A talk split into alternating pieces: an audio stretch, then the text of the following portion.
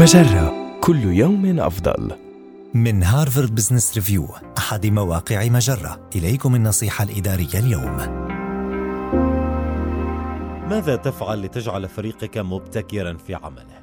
إذا كنت تريد من فريقك أن يكون مبتكرا في عمله، فيجب أن تنشئ ثقافة الشجاعة الفكرية، حيث يكون أفراد الفريق مستعدين لمخالفة الوضع الراهن أو معارضته أو تحديه، حتى إذا كان ذلك يتطلب منهم المجازفة بالتعرض للإحراج أو التهميش أو العقوبة. وبوصفك قائدا يجب أن تسعى لجعل ذلك ممكنا عن طريق مكافأة موظفيك أو معاقبتهم على إظهار مواطن الضعف والمجازفة.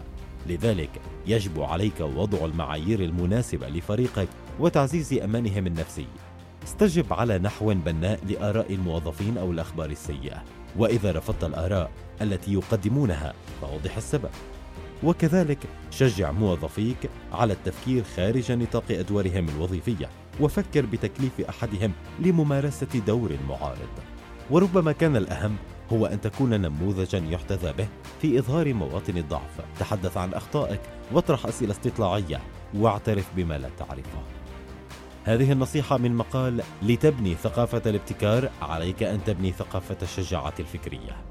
النصيحة الإدارية تأتيكم من هارفارد بزنس ريفيو أحد مواقع مجرة. مصدرك الأول لأفضل محتوى عربي على الإنترنت. مجرة كل يوم أفضل.